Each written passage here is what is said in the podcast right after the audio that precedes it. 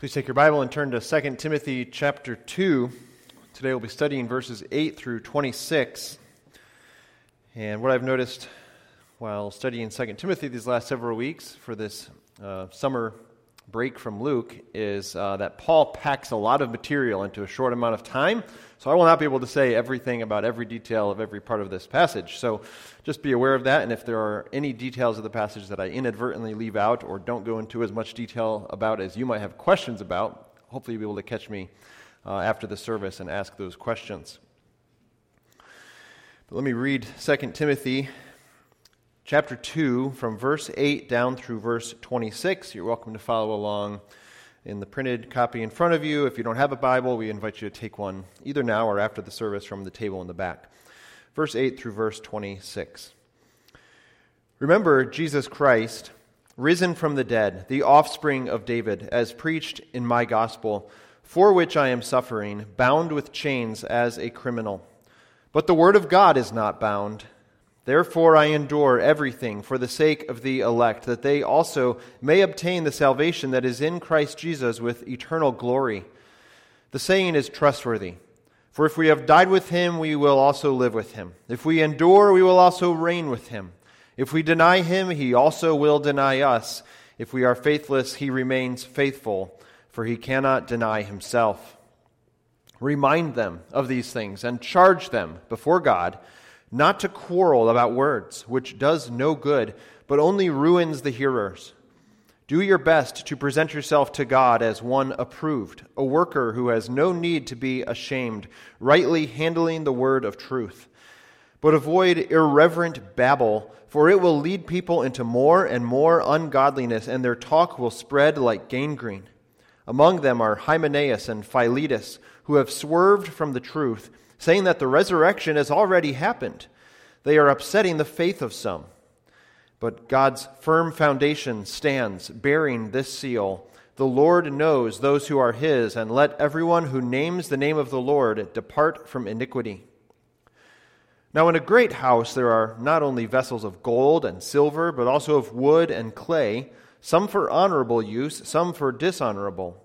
Therefore, if anyone cleanses himself from what is dishonorable, he will be a vessel for honorable use, set apart as holy, useful to the master of the house, ready for every good work. So flee youthful passions and pursue righteousness, faith, love, and peace, along with those who call on the Lord from a pure heart. Have nothing to do with foolish, ignorant controversies. You know that they breed quarrels, and the Lord's servant must not be quarrelsome but kind to everyone, able to teach, patiently enduring evil, correcting his opponents with gentleness. God may perhaps grant them repentance, leading to a knowledge of the truth, and they may come to their senses and escape from the snare of the devil after being captured by him to do his will.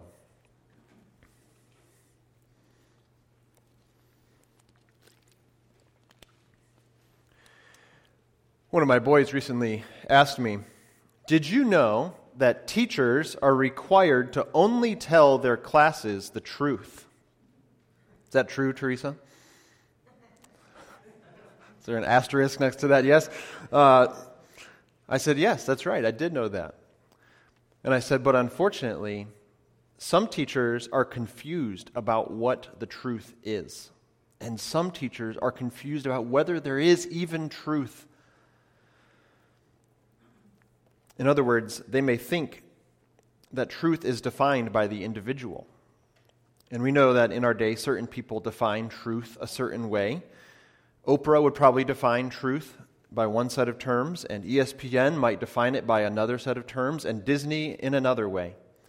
And beyond those major entities, your friends on social media probably define certain issues as being the definition of truth, and another set of issues as the definition of error.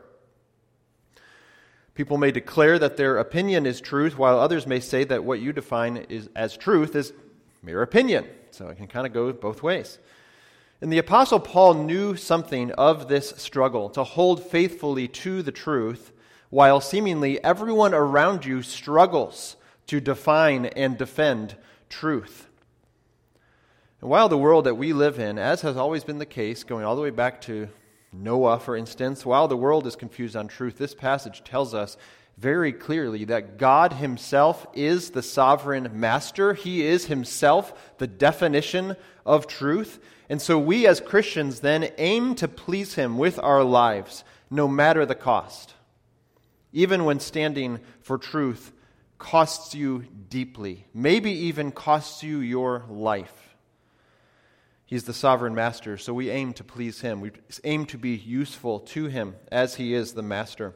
So that raises the question. I hope that in your mind, then, the next question that comes to your mind is how do I live in a way that is useful to God? That should be the, the question at the forefront of your mind when you hear that it's possible to please Him in the first place.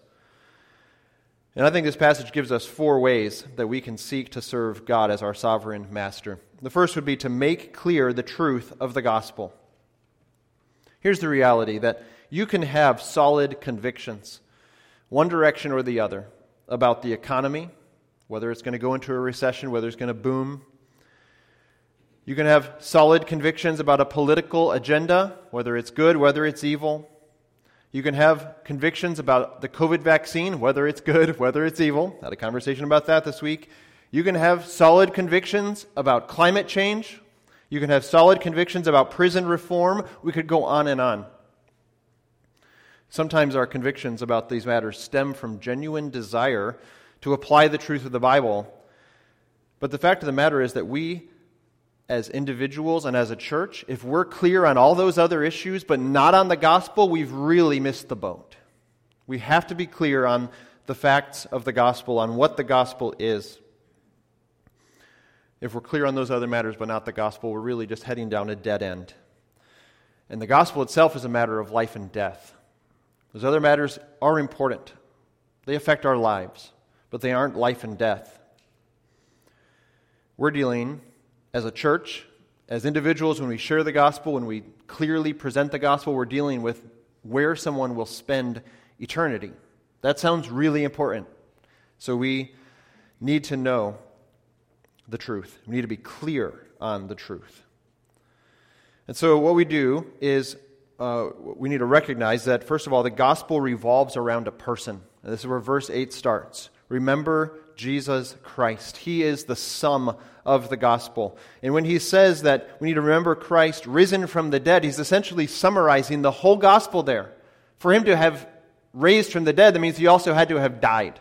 And he also had to have been buried and then he rose from the dead. So you need to remember that the gospel revolves around a person who truly died, was buried, and is risen.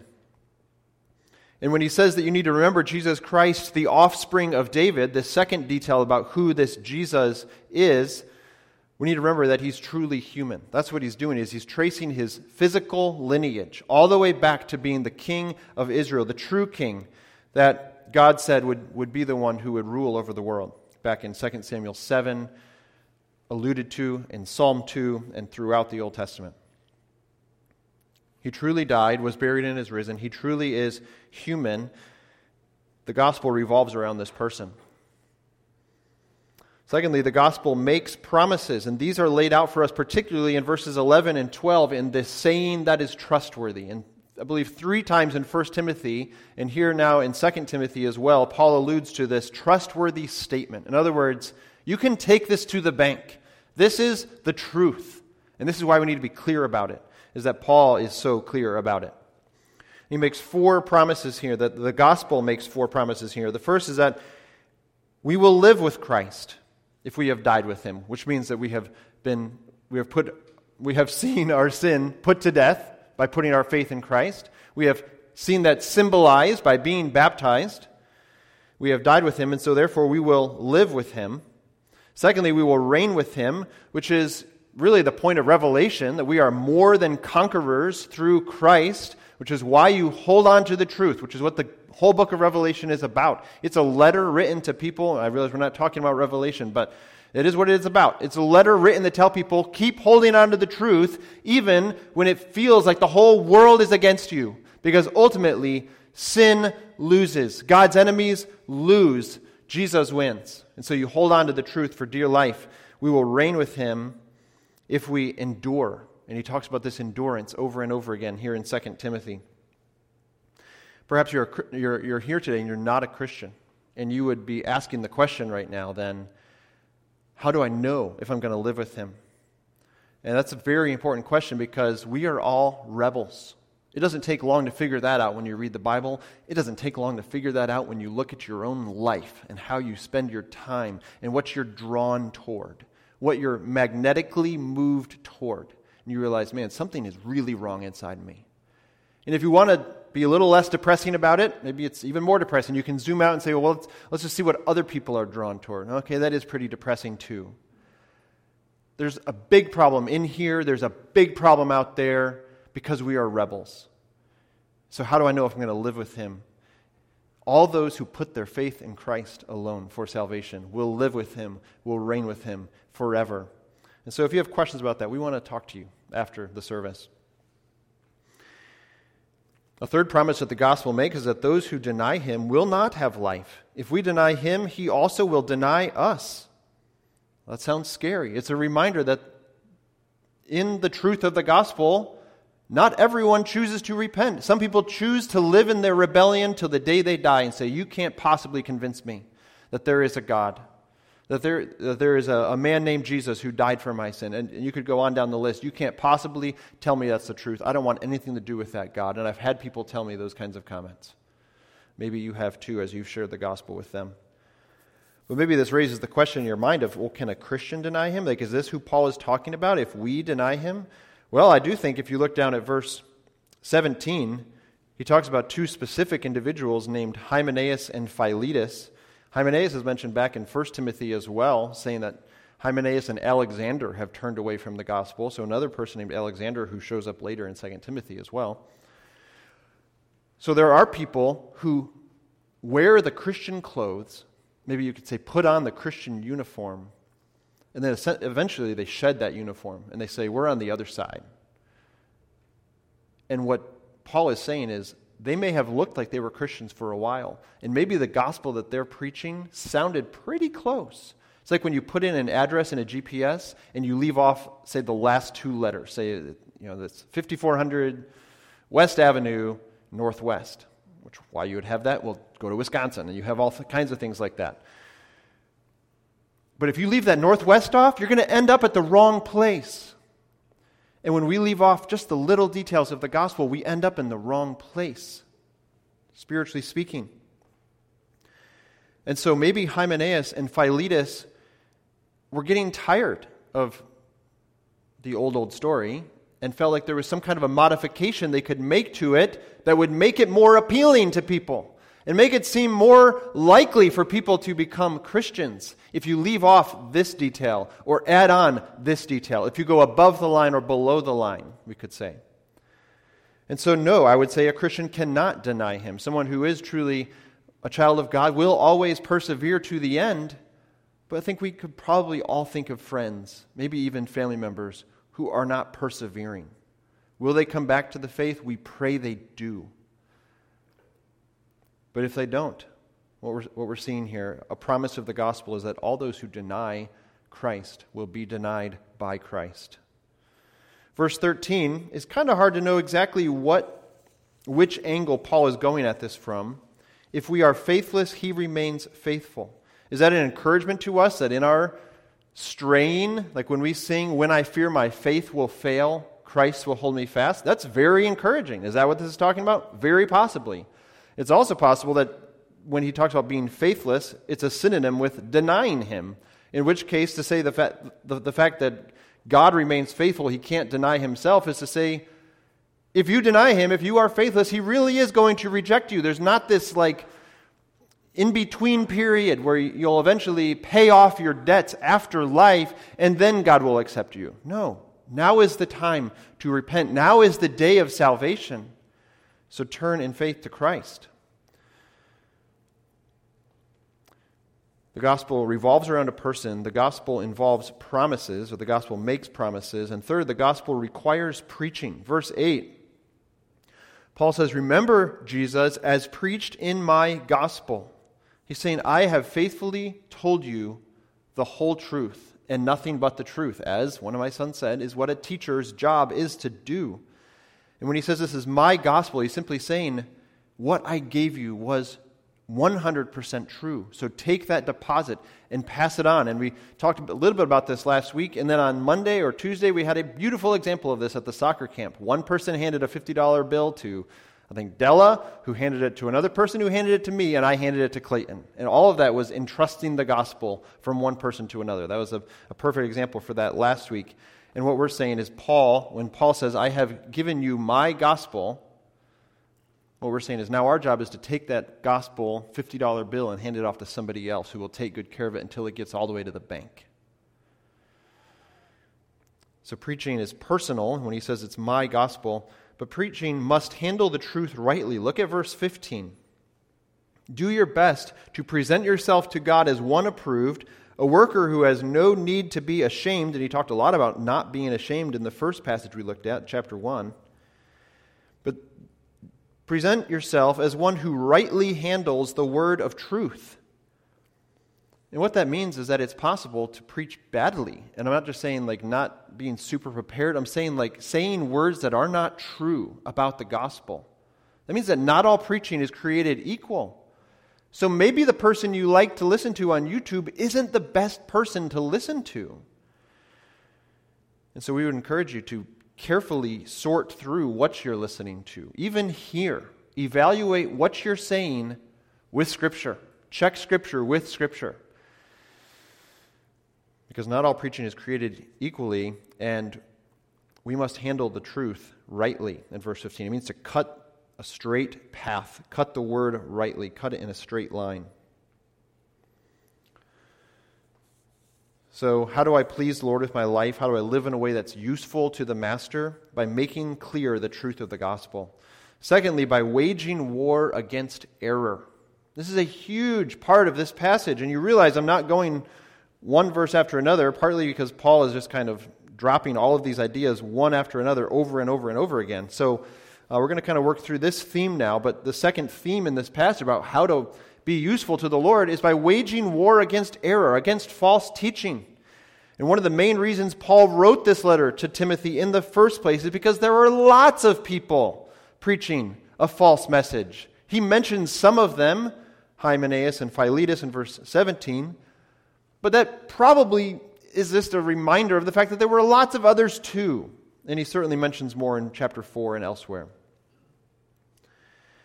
Maybe Timothy wasn't tempted to believe this false gospel himself. But people in his churches that he was responsible for probably were. And the times have changed in some ways since the first century. We're not going to deny that. But certainly not in this way. False gospels may come in different shapes and sizes and maybe in a different kind of wrapping paper, but it's the same in the most important ways. People still deny the truth in the same kinds of ways. And so, what do we know about this false teaching about error from this passage right here, because we could go to lots of other passages to talk about it as well. What's this passage say about error? First of all, we see that error spreads through words. It's not just this virus that you breathe in through the air. He talks about the kinds of words that false teachers use over and over again. Look in verse 16. What's he call it there? Avoid irreverent babble. That's people just droning on and on about God in a way that demeans what he says. Look at verse 17. Their talk, these false teachers, will, their talk will spread like gangrene. Their words are multiplied and go on and on and deceive people. He says to avoid useless arguments. Look in verse 14. Don't quarrel about words. In verse 23, have nothing to do with foolish, ignorant controversies, because the Lord's servant must not be quarrelsome. In verse 24. Well, it sounds like maybe we should never have theological conversations at all. No, that's not what Paul's saying. He does that throughout all of his letters. But he is saying there are some conversations that are totally fruitless. And if you make minors into majors, that inherently means you're going to make the majors into minors. So avoid making majors into minors by avoiding making minors into majors. So there are some things that you would probably like me to say about this particular social issue or theological issue or that particular social issue or theological issue, and I'm generally not going to say what you want me to say if that's the case. We're not going to make hobby horses the front and center issue in our church. We're going to make what this passage says the front and center issue in our church. And the next week, it's going to be what the next passage says, will be what's front and center. But what that means is that the gospel is going to constantly be front and center. Jesus himself is going to be front and center over and over again. One of the ways that these false teachers were deceiving Christians is mentioned in verse 18. They have swerved from the truth, Hymenaeus and Philetus have, which means that at one point they, they were teaching the truth. And now, like a driver trying to avoid a deer running across the street, they've pulled off the side of the road, they've swerved from the truth, saying that the resurrection has already happened. What in the world is he talking about? Of course, Jesus' resurrection's already happened. That's not what he's talking about. We just affirmed in the Apostles' Creed, and I believe in the resurrection of the dead. We just sang, and come behold the wondrous mystery. Christ in power resurrected. What's the next line? As we will be when he comes. So, what it sounds like Hymenaeus and Philetus have done is made the resurrection maybe some kind of a spiritual idea. Like, well, when you became a Christian, you were then resurrected. But there's no resurrection of the body, it's just your soul that will be resurrected. And Paul's like, Yeah, I already dealt with that in 1 Corinthians 15. A whole long chapter on that issue if you want to go read that another time this afternoon. But these people are confused about an important element of the doctrine of the gospel, here particularly the resurrection. And I think this is, this is one of the reasons we affirm creeds together week after week. Maybe you feel like I kind of get tired of saying the same ones over and over again. Like we generally rotate two and then we throw in a third for variety, for historical reference, things like this, about once a month or so. And maybe you're like, if only we could have just new creeds. Well, we kind of defeat the point of creeds, for one thing. But secondly, the reason we do it is so that when somebody says, yeah, there's no such thing as a resurrection, you can be like, uh, no, yesterday in church we said something totally differently. Everybody has a creed. Let's just make sure ours is super rooted in Scripture. And that's why we do that every single Sunday. So error spreads through words. So we counteract it with words. Secondly, error is destructive. In verse 16, error leads to ungodliness. So maybe you're seeking to live a holy life, and then the more you dive into one particular kind of false teaching, it makes you stop fighting your sin. It also spreads quickly in verse 17. Their talk will spread like gangrene. I don't recommend YouTubing or Googling what gangrene is unless you have kind of like a doctor's stomach. That's all I'll say about that. But it's bad and you don't want it. It ruins faith, he says in verse 14. Error does. Error ruins people's faith, it upsets people. Verse 18 says it's upsetting the faith of some. And a Greek word behind this is the word catastrophe, which interestingly, is where we get our English word catastrophe. See how that works sometimes? So maybe sometimes you'll hear someone say this fire or this flood or this pandemic on our, the effect of the pandemic on our business has been nothing short of catastrophic. What they're saying is it has ruined them completely. And that's what Paul is using. This word here, it, it just means ruined or destroyed. Destruction has come because of this erroneous teaching. And third, so error spreads through words, error is destructive, and error, third, does the work of the evil one. Look at verse 26. Perhaps these people may come to their senses and escape from the snare or the trap of the devil after being captured by him to do his will. The only other place in the New Testament that word captured shows up is in a passage we looked at last fall in Luke 5, where you saw this incredible catch of fish, I believe on the Sea of Galilee. Jesus is out there with his disciples, who at that point were not yet his disciples, and they threw the net over one side and there were no fish. And Jesus said, Throw it on the other side, and they captured a great capture of fish. And here, what, what Paul is saying is that we have been captured in the same way. We've been bought, we've bought into the trap, into the lies, into the web of deceit of the evil one. And it has ruined people's lives. The Pharisees were people like this. Unbeknownst to them, I don't think most Pharisees were trying to be false teachers. I don't think most false teachers are trying to be false teachers.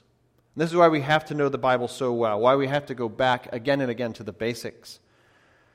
Because the Pharisees, for instance, were people who accomplished the work of Satan without perhaps even realizing it. They thought they were defending the truth. We can be captured by Satan to do his will, and it seems like that's what Paul is saying about Hymenaeus and Philetus. And so these people who were at some point teaching the truth, Paul wouldn't have mentioned them if they had always been bad teachers. He's saying these guys used to be my coworkers. These guys used to be my friends. And now they're telling lies because they're doing the work of the evil one because they've been captured to do his will, not God's will. So be clear on the gospel, first of all, if you want to live a life that's useful to the master. Secondly, wage war against error. And third, chase after holiness. Now, I use that word chase after because I think it is picturesque. And because it's basically synonymous in verse 22 with pursue righteousness. But I also think it's a picturesque way of something we have experience with. We've all been chased by someone or something. We have all, uh, if you were romantically inclined towards someone, you chased after them and you weren't waiting for them to get, you know, to just passively put their attention on you. You were making sure that you chased after them, that you wouldn't just leave it up to chance.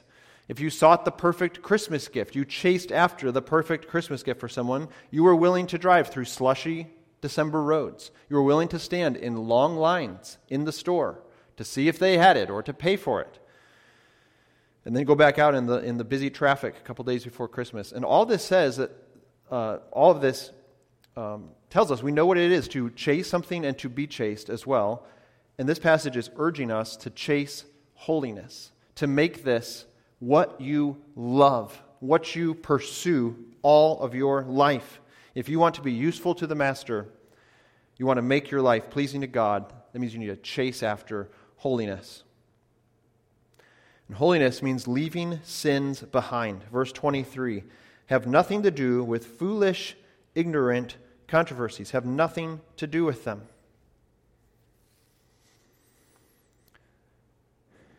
I believe I uh, put the wrong verse number down here, but there's another verse that sounds very similar to that. Let's go with verse 19 for one, in case I don't have this written down on the next line. I do, actually, but we'll go to it anyway. Let everyone who names the name of the Lord depart from iniquity. Let's run away from sin. When he says in verse 22 to flee youthful passions, well, what comes to your mind when you hear that? Well, you probably think of things like sexual immorality. You should flee that. Just to be clear. But is that what Paul is talking about right here? Probably not. Because think about all these terms he's already used about running away from quarrels, not listening to the words of error. I think he's saying sometimes we, as youthful people, remember from 1 Timothy 4, don't let anyone look down on the fact that you are young. Here he's talking about the fact that you have young passions, the desire to always be right, the desire to win the arguments, the desire to act like the smartest person in the room or make everybody else think you're that way. Every single Sunday, I prove to you I'm not by standing up in front of you. But sometimes it's a passion of young people to want to be proven right, which is why Twitter shouldn't exist in the first place, because there's a bunch of people arguing loudly and saying, I'm the only one with the truth on this matter. And Paul is saying, in context, I think, to avoid these useless, stupid arguments, babbling on about irreverent things in an irreverent way. So flee youthful passions, depart from iniquity in verse 19. Everyone who follows God, who names the name of the Lord, depart from iniquity. And he says to cleanse yourself. Verse 20 through 21. Let me read this passage again, where he's talking about a house that has different kinds of objects in it gold, silver, wood, and clay. So he says, In a great house, there are not only vessels of gold and silver, these really nice things you might put out when guests come over, but you also have items, vessels of wood and clay. What's he talking about here? when he, especially when he talks about things that are being used for honorable purposes and dishonorable purposes. Maybe you might have a really nice, even wooden bowl. So it's not just that you only use gold and silver when people come over. You have a really nice wooden bowl that you bought at Crate and Barrel, and you put a really nice salad in it. That's using it in an honorable way. But let's just go back to the first century. What would a dishonorable use for a bowl have been? You don't have to go back to the first century. Go back to like the 19th century when people didn't have bathroom facilities. You would use a bowl in a dishonorable way, and that's all we really need to say about that. But what Paul is saying is some vessels are used for honorable purposes and some for dishonorable to hold the nasty stuff of life. But if you cleanse that, it can still be used in an honorable way. And I think what he's saying is we need to be continually cleansing ourselves. In verse 21, if anyone cleanses himself from what is dishonorable, now you're going to be used for honorable things, for honorable use. You'll be set aside, you'll be set apart, you will be holy, be sanctified as holy, useful to the Master, who is God Himself, ready for every good work. Did you know that God has good works for you to do as a Christian? And those often feel like they're kind of vague, but even Ephesians 2 that says we're saved by grace through faith for what? For good works we aren't saved just for ourselves. We're saved to serve other people, which is why I'm so thankful for all of you who volunteered this past week in so many ways, and for the fact that every single Sunday we have so many people who are volunteering. We have people who prepare the Lord's Supper elements. We have people who make sure the air is on as much as we can control. We have people who turn on the lights, who unlock the doors, and who then lock the doors. And we could go on and on. We have people serving in children's ministry right now. We have people who take the offering. We have people who stand up in front of the congregation to lead. There are lots of other ways too. You have good works that God has designed for you to do, but you can't do them while you're covered in the filth of sin. So chase after holiness, which means leaving sins behind. And maybe you would say that's just Paul's idea. No, it's really not. This is the Bible's idea. John talks about this in 1 John 3 3. Everyone who would uh, who has this hope that Christ is going to return, that we're going to live with him forever, purifies himself as he is pure.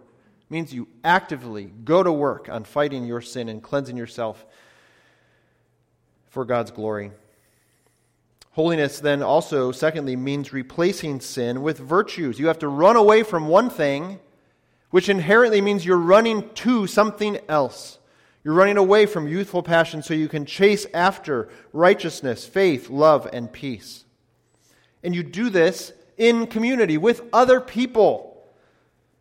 In verse 22, the second half of verse 2, you do this along with those who call on the Lord. Who's that? Fellow Christians, fellow church members. You do this in community. You need people who are running the right direction with you so that when you trip and fall, they can help you get back up and wipe you off and get you going again. You need other people who call on the Lord to run in the right direction with you, chasing after holiness.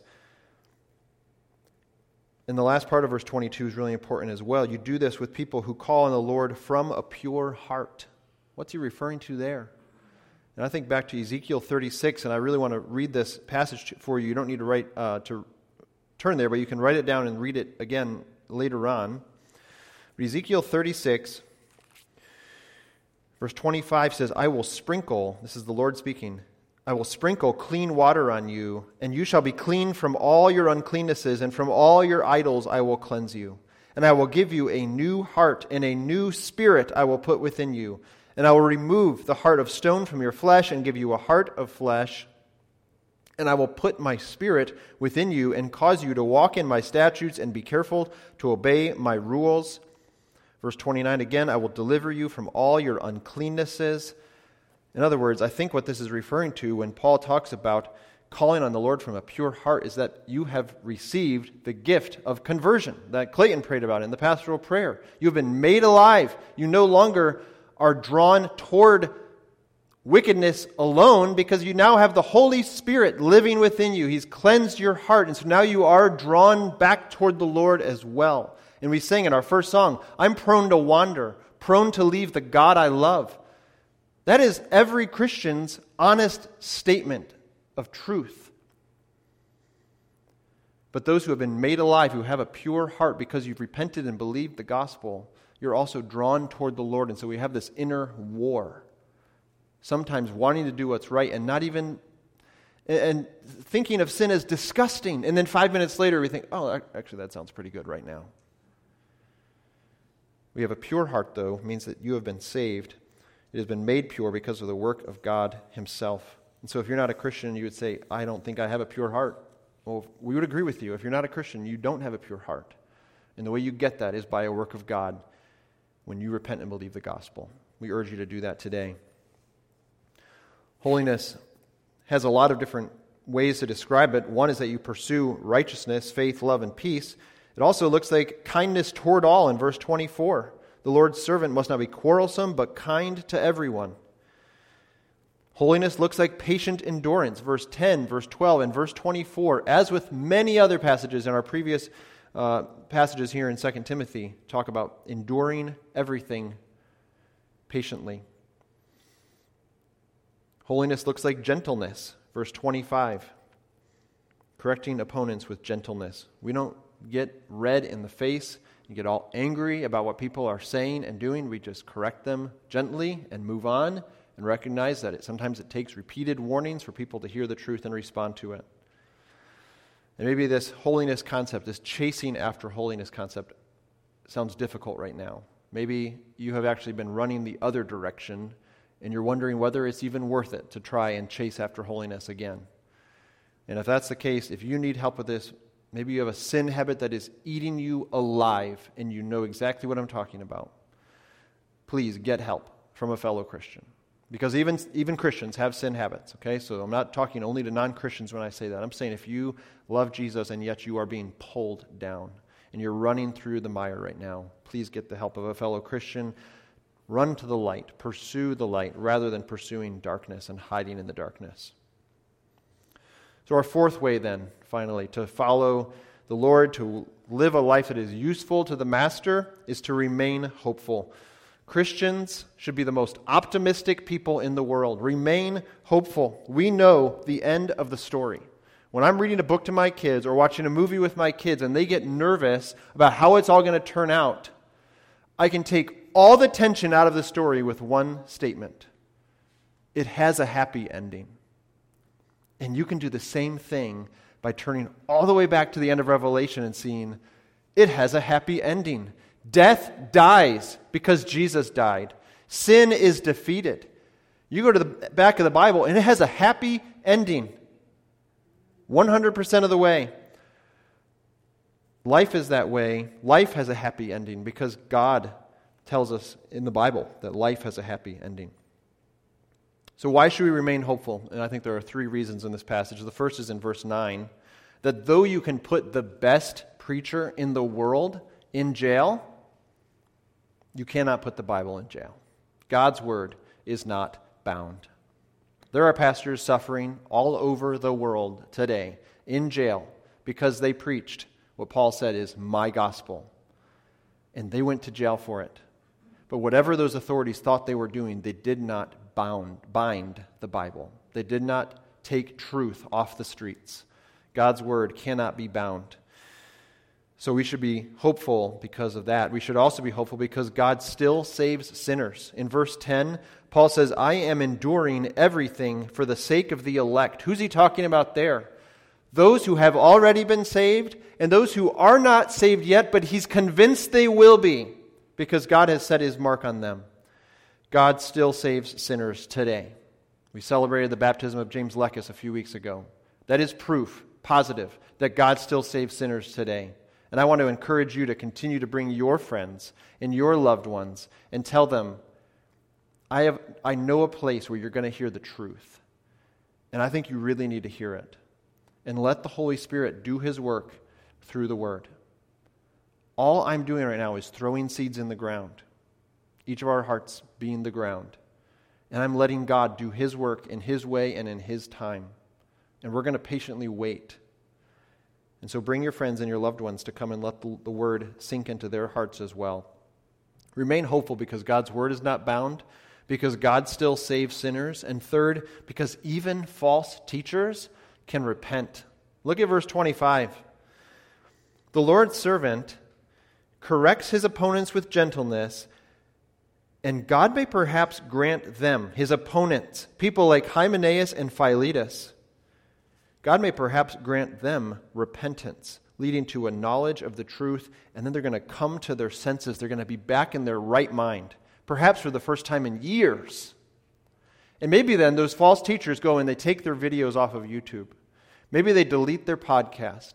Maybe they stop preaching because they say, I disqualified myself and I just need to sit and hear the truth for a while. False teachers can still repent. Does that not encourage you? Someone who has walked in error for a long time and has caused other people to be walking in error, they are deceived and they're deceiving, and yet they may still repent because God is gracious enough to give them the gift of repentance. And He's gracious enough to give you that gift as well if you have yet to come to repentance. Yesterday, I was at a park and I was talking to a lady who told me that she drives about 40 minutes each way for work.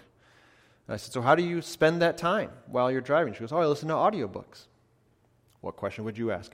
I said, So, what audiobook are you listening to right now? And she said, She gave a title. I'm not going to tell you what it was. If you want to ask me, you can. But but uh, she told me about it, and she said, I can summarize it this way. The author himself tells you, if you're not going to read this whole book, here's what I'm going to tell you. So she said, he summarized it this way use things, love people, worship the divine.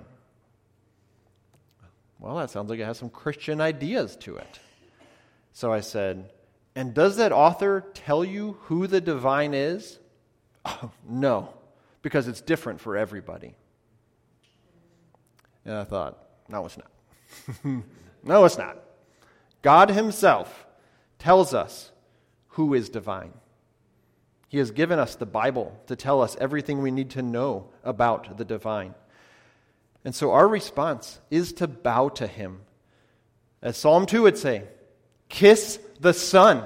Don't rebel against Him. Don't say, I want to cast these bonds off of me, get these handcuffs of submission to God off of me. No, kiss the Son, bow to Him, turn from your rebellion, live as He tells us to live, because He is the sovereign master.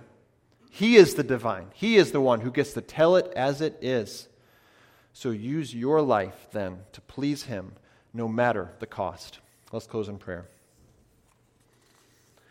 Lord, may you give us hope. May you make us the most hopeful people in the world because you are still working in our hearts and you are still saving sinners.